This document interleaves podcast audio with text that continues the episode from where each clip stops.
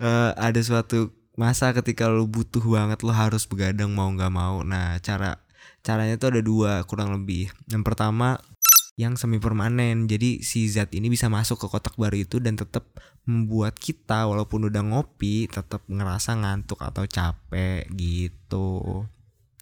Dia tuh pembangunan kotanya itu tuh mengikuti ajaran Feng Shui. Feng Shui. Feng Shui. Feng Shui. Ya apa sih namanya? Itulah Feng Shui dan kalau ini kejadian Jogja gedungnya pasti apa ya cityscape-nya tuh pasti. Yap, ini adalah podcast pecah episode 31 Kui opening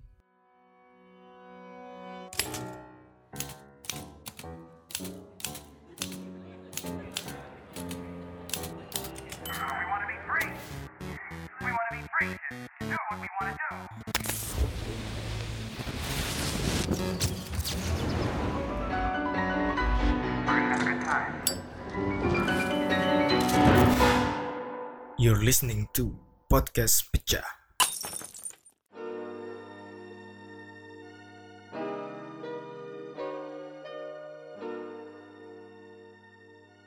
Yuhu, balik lagi di podcast pecah, podcastnya manca. Aduh, gue capek banget. Uh, gimana semua kabarnya? Uh, sorry, gue mau ngeluh di awal. Apa sih ngapain juga gue minta maaf ya? Ya udahlah ya. Uh, jadi beberapa hari ini beberapa hari ini gue kayak kayak zombie gitu karena harus menyelesaikan ya sesuatu gitulah. Jadi kayak ada masa di mana gue ada masa lebay banget ngomongnya. Ada kayak gue nggak tidur dua hari gitu loh walaupun gue pernah pernah nggak tidur tiga hari nih. Kayak kayak tiga hari gue pernah terlama nggak tidur. Terus kemarin tuh dua hari uh, lumayan lah Kar tapi yang kemarin itu lebih menyebalkan karena uh, kemarin tuh eh, nggak uh, pakai apa-apa maksudnya nggak pakai apa gimana? Jadi gue pernah nih gue kan tadi bilang gue pernah tinggal tidur tiga hari itu. Nah itu tuh tiga hari gue nggak tidur pakainya kerating deng gitu itu sangat nggak sehat gitu. Ya begadang jenis apa pun nggak pakai apa-apapun nggak sehat ya tapi ini apalagi pakai kerating deng gitu maksud gue gitu. Itu tuh nggak sehat banget cuy gue kayak ada kali abis itu kayak seminggu gitu gue tepar nggak jelas nggak enak buat badan gue ngapa-ngapain tapi ya udahlah ya. Uh, kalau kemarin yang dua hari itu gue tuh cuman pakai nggak cuma juga sih. Uh, pakai ini pakai uh, kopi. Pakai kopi lah jadi kayak banyak minum kopi banyak banget gitu. Kebetulan uh, gue orangnya bisa minum kopi kan maksud gue karena ada orang yang nggak bisa minum kopi gitu mungkin ya. nah terus gue tuh orang yang bisa minum kopi gitu jadi makanya gue bergantung sama kopi. Jadi gitu. Nah kenapa gue buka dengan itu? Karena gue bingung mau ngomong apa Oh iya ini aja tips nih tips uh, untuk begadang nih. Intinya gini intinya begadang tuh kalau bisa jangan. Itu nggak sehat jelas ya. Ini uh, pengingat ya. Kalau bisa nggak begadang lebih bagus. Tapi kalau ada mungkin gitu suatu kesempatan di mana bukan suatu kesempatan suatu masa. Anjing gue seneng banget pakai suatu masa anjing kayak bahasa bahasa Al-Quran. Uh, ada suatu masa ketika lo butuh banget lo harus begadang mau nggak mau. Nah cara caranya tuh ada dua kurang lebih. Yang pertama uh, metodenya ya metodenya ada dua kurang lebih menurut gua. Yang pertama itu lo uh, silakan memanipulasi badan lo. Memanipulasi badan lo dengan cara uh, make sure uh, lo ada di ruangan yang terang gitu.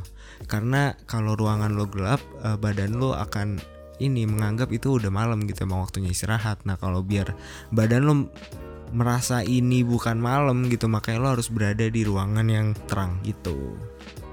Itu cara pertama gitu. Uh, tapi kalau misalnya di ruangan terang aja lo masih ngantuk juga lo masih cara kedua itu lo harus uh, memasukkan sesuatu ke badan lo gitu. Nah cara kedua ini uh, kayak tadi ada orang yang pakai kerating deng ada jangan pakai kerating deng. Uh, itu sangat jangan. Kenapa gue taruh nomor satu? Biar langsung lo tahu kalau pakai cutting deng tuh bisa tapi jangan deng. Itu bahaya sebenarnya. Kalau nggak salah pernah ada orang yang mati deh. Iya kalau nggak salah pernah ada orang mati lah gara-gara dia begadang pakai cutting deng. Tapi ya makanya jangan gitu ya. Uh, begadangnya jangan apalagi begadang pakai cutting deng. Even though um, ya gue pernah maksudnya. Uh, terus yang kedua lo bisa pakai kopi. Uh, karena ada kafeinnya bla bla nya itu sangat membantu tapi uh, ada ada limitnya sih menurut gua. Karena kopi tuh gini karena kopi tuh dia tuh menutupi suatu bagian di mana di badan lo gitu di otak deh kalau nggak salah. Itu dia menutupi uh, bagian yang harusnya membuat otak kita sadar kalau ini waktunya istirahat gitu. Nah itu tuh ketutupan tuh sama dari uh, kopinya itu kasarannya si apa efek dari kopi menutupi itu. Nah makanya badan kita tuh nggak tahu nih kalau misalnya kita tuh harusnya istirahat karena udah ketutupan kan tempatnya itu. Gue lupa namanya apa. Nah tapi kalau lu udah kebanyakan minum kopi nih si tempat ini ada tempat semi permanennya jadi tempat yang tempat di mana ini harusnya kasarannya kayak ada kotak gitu. Nih ada kotak nih ya. Nah itu tuh harusnya diisi sama suatu zat yang membuat badan kita aware kalau kita tuh harusnya udah istirahat. Nah tapi si kotak ini udah dipenuhin sama dari kopinya Nah, tapi kalau udah lu kebanyakan minum kopi, nah nanti akan terbentuk kotak baru yang semi permanen. Jadi si zat ini bisa masuk ke kotak baru itu dan tetap membuat kita walaupun udah ngopi tetap ngerasa ngantuk atau capek gitu. Makanya kadang gak efektif juga kalau lu udah kebanyakan. Nah, cara yang ketiga cara yang baru saja gue dikasih tau juga sih temen gue uh, jadi caranya tuh lo uh, ini lu pakai redoxon. Jadi redoxon nih redoxon ya. Redoxon kayak jam 9 gitu. Kan lu mau begadang lu pasti tahu kalau lu mau begadang kan.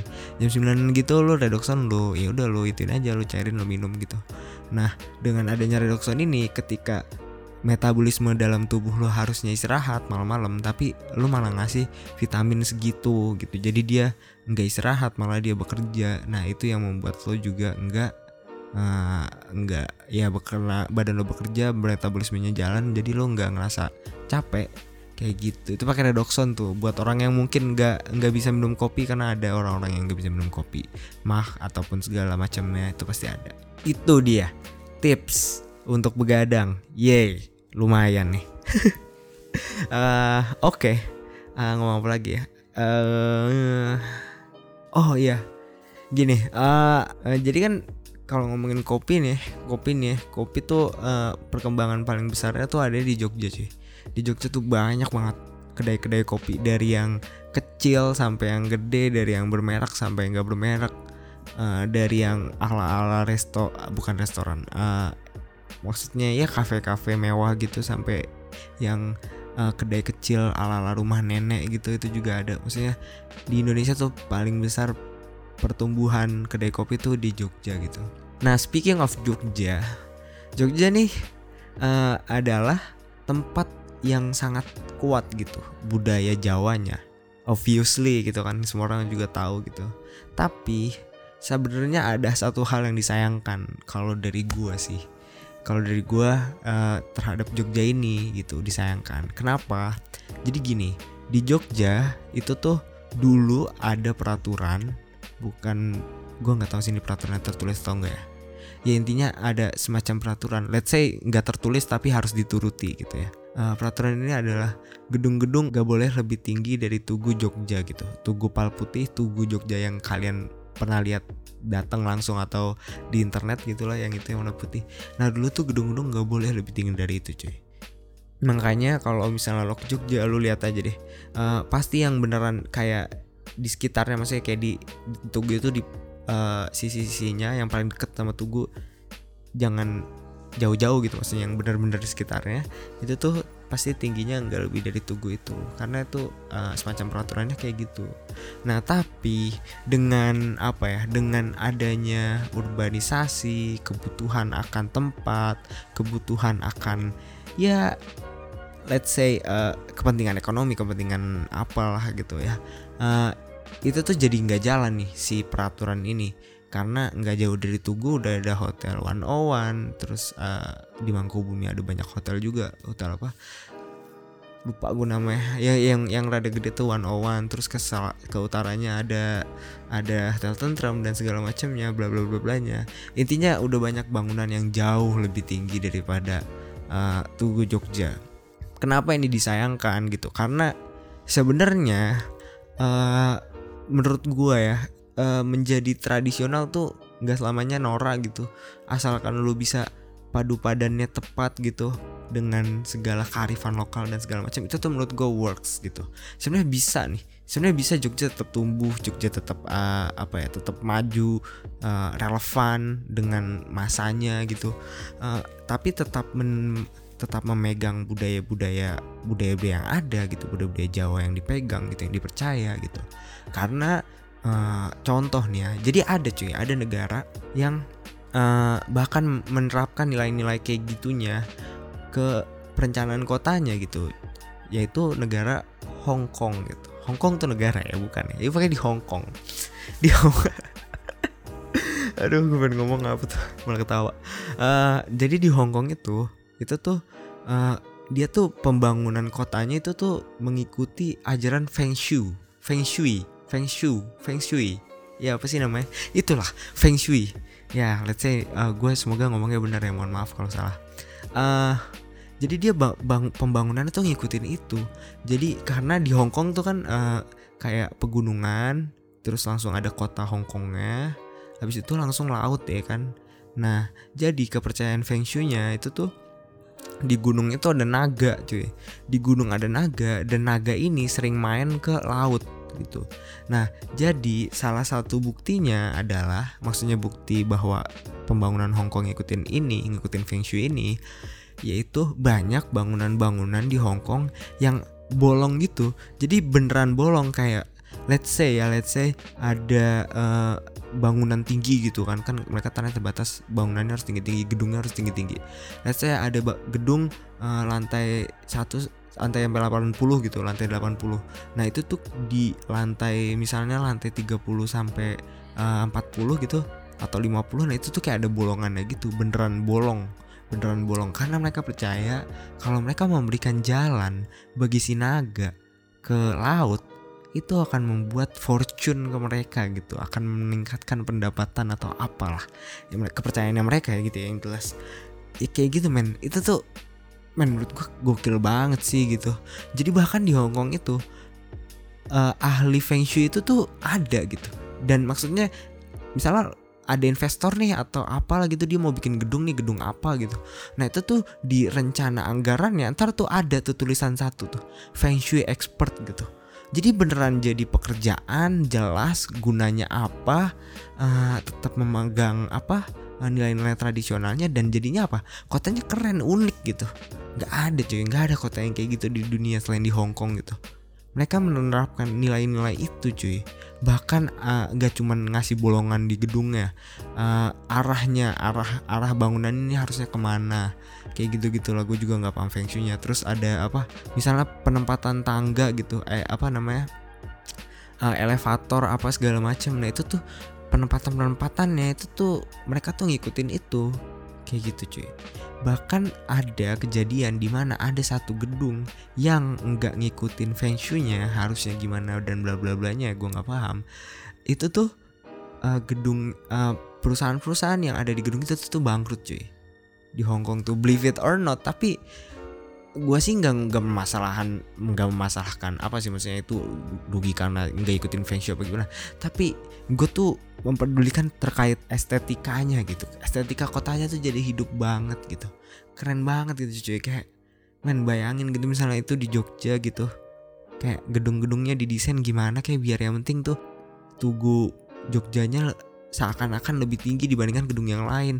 Gimana pasti ada lah cara desainnya. Gua nggak mungkin ngomongin detail kan kayak dan bla bla blanya ini konstruksinya tai kucing itu kan nggak mungkin gitu di podcast kan gitu bukan kuliah gitu. Tapi yang jelas menurut gue sangat bisa kan sangat bisa akan sangat bisa gitu. Jadi tetap relevan tapi tetap memegang nilainya. Itu itu kan yang penting. Apa yang membedakan kita kalau kita nggak punya nilai yang kita pegang gitu? Ya nggak masa semua bangunan gitu western western ala ala aduh men nggak ada nggak nggak masuk lah. Nggak masuk pak Eko itu kayak gitu tuh nggak masuk cuy.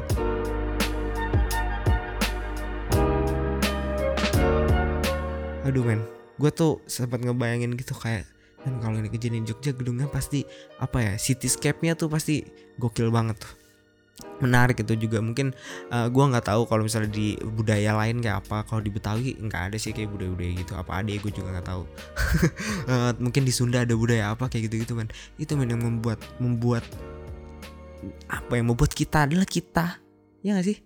Karena kita punya sesuatu yang berbeda dan kita percaya akan itu kita jalani akan itu gitu. Tapi bukan kita membeda-bedakan tapi memang kita berbeda tapi kita nggak membeda-bedakan. Paham kan lo bedanya? Ya itulah pokoknya anjing kebanyakan beda ya di dalam satu kalimat tadi. Uh, ya udah pokoknya kayak gitu aja. Uh, sangat singkat memang karena aduh gue capek banget lah. Ya pokoknya gitu men. Uh, yang penting uh, yang mau gue sampaikan adalah bahwa uh, sebenarnya uh, menjadi tradisional tuh nggak apa-apa. Menjadi katro tuh nggak apa-apa. Karena ya kalau emang itu kita adanya ya udah. Yang penting kita katro yang penting kita bisa skill kita bisa beradu lah gitu. Yang penting gue jago persetan dengan kekatroan gue kayak gitu. Katro tuh menurut gue cuma masalah pernah atau enggak gitu. Kalau udah pernah ya udah semuanya dia juga bakal tahu buat nggak katro bakal kayak gimana gitu. Kalau sering bergaul juga sama aja nggak bakal apa hilang-hilang juga. Masih katronya tuh bakal tahu bakal memudar santai tergantung waktunya. Ya nggak sih? Uh, gue nggak mau bacot kayak lu mesti jadi diri lu sendiri. Enggak maksud gue lu tuh percayakan sesuatu ya udah nggak apa-apa gitu. Jalanin aja santai oke? Okay? kayak gitu aja. Ini singkat terima kasih mohon maaf kalau misalnya banyak kata-kata random yang keluar dari ini. Dari episode ini maksud gue uh, sampai ketemu minggu depan dan uh, semoga lo semua bahagia selalu. Terakhir seru nggak seru pecahin aja. Di